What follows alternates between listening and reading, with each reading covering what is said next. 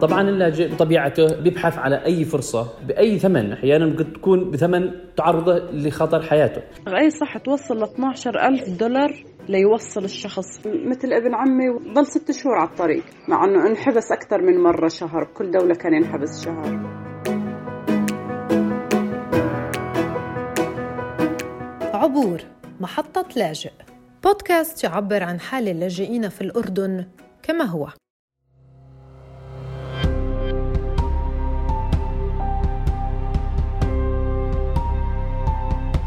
في حلقة اليوم نتوقف عند موضوع شائك. تتراوح خطورته بين أضرار مادية في بعض الأحيان وفي البعض الآخر قد تصل إلى خسارة روح بشرية. إنه الاحتيال والضحية لاجئ يتمسك بطرف خيط فتقع الواقعة. في السنوات الأخيرة يتم إغراء اللاجئين والمهاجرين بعرض عمل من خلال صفحات التواصل الاجتماعي على أساس أنهم أصحاب اختصاص محدد. فيتم إرسال تذاكر سفر لهم ومبالغ مالية من أجل استقطابهم للبلد اللي بدهم يروحوا إليه. ممكن تكون دولة عربية مثلا أو دولة أجنبية. فيستقطبه بيوصل لعنده فيتفاجئ أنه ما في من هذا الكلام نهائيا. وليس ضمن الاختصاص تبعه. يتفاجأ بأنه كان ضحية احتيال وضحية اتجار بالشخص نفسه أو بالبشر.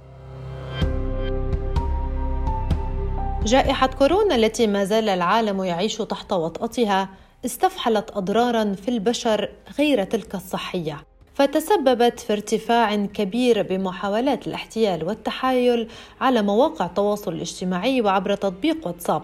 كما لفتت شروق الباشا المنسق الميداني ضمن مشروع لجان الدعم المجتمعي المنفذ من الصندوق الأردني الهاشمي للتنمية البشرية جهد والممول من المفوضية السامية للأمم المتحدة لشؤون اللاجئين.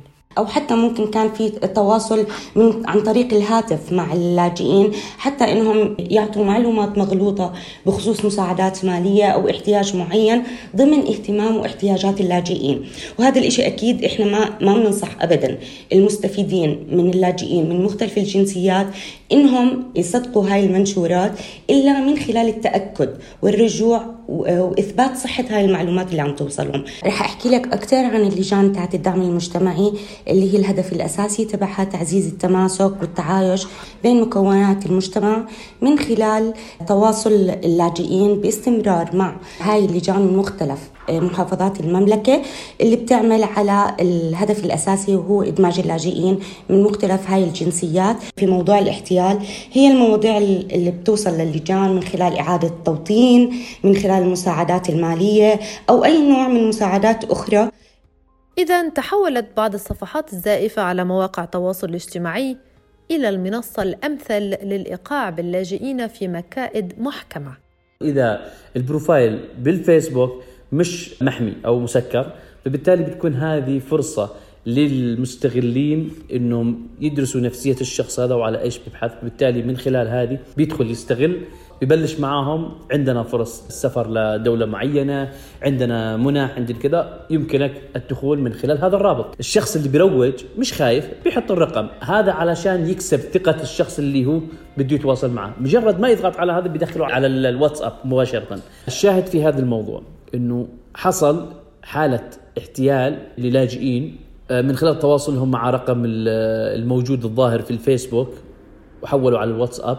الواتساب تم مراسلته. حكى له طبعا إحنا محاميين آه، هجرة ومحاميين كذا إحنا ممكن نقدم الخدمات هذه والأشياء هذه ومش عارف إيش. يبعث له بعد شوي رسالة انتظر.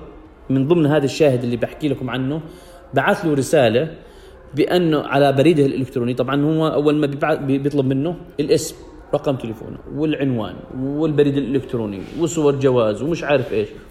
كمان طبعا بيضمنه إنه إحنا كمكتب محاماة لا نتقاضى إلا أتعابنا فقط يحددوا لهم الأسعار كمان. من إجراءات عمل يتم فيها من شهرين إلى ثلاثة شهور. مبلغ الثاني من ثلاثة شهور إلى ستة شهور. مبلغ الثالث يعني بيعطيه عروض وهو بيختار. كيف اللي بي بتصيده؟ بتصيد الشخص من خلال أقل عرض. كمان بيأكد له هناك احتيالات كثيرة وهناك مواقع كثيرة تحتال وكذا ومدري إيش ولكن إحنا هدفنا بأن نقدم ملفك إلى الهجرة في البلد المعين وتنتظر منهم إيميل. فصارت من أحدث الضحايا اللي صاروا فيها بأنه قدم على هذه هذا وأخذ على تقريبا أعلى آه، مبلغ حتى يختصر على نفسه الوقت واللي هي مدتها شهرين.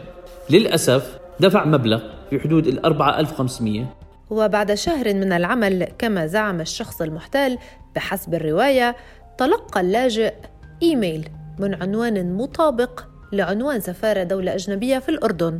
مضمونه أن ما عليك سوى التوجه إلى السفارة ذاتها لإتمام الخطوات القانونية في مسار التوطين.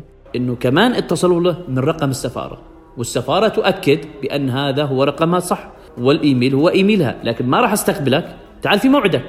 عندما يجي بموعده فاجئوا بأنه فعلا هناك محتالين بأعلى مستوى حتى هم السفارة استغربوا.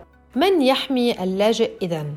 سؤال نجيب عنه في الحلقة المقبلة من بودكاست عبور محطة لاجئ